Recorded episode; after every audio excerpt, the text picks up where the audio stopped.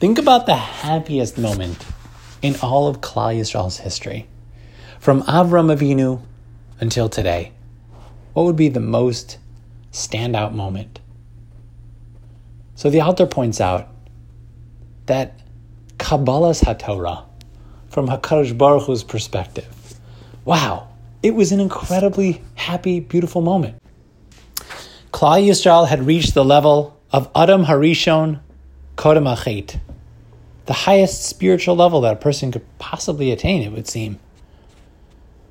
And yet, and yet, the pasuk says, "Yismach Hashem b'ma'asav." Hashem will eventually be fully joyed, fully gladdened, fully sameach with His creations.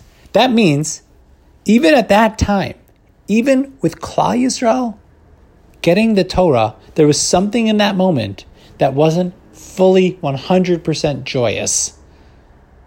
Says the altar, the potential for hate, the potential to sur to ra, to turn to ra, that already sullies to some degree the joy of the moment. Even though in that moment it was incredible, but the fact that they could choose Ra then already makes that moment tinged with negativity. So I can't Shem can't say it can't be Yismach eh, Samach b'masa. He couldn't be completely joyed at that time. Tremendous joy, but not complete. It wasn't hundred percent. Says the author, even Adam Harishon Kodam Achet.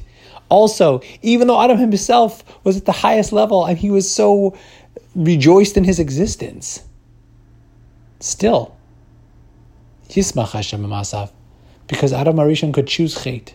Adam Harishon could choose to go against the Ribbono Shel Olam, choosing the ability, not just going against the Ribbono Shel Olam, the ability to choose to go against the Ribbono Shel Olam already tints, taint, you know, taints on some level the Tov, such that HaKadosh Baruch Hu can't say, I'm completely Sameach b'masav, b'masi, b'masai, until, until that, until after, until, till Lasi Levo.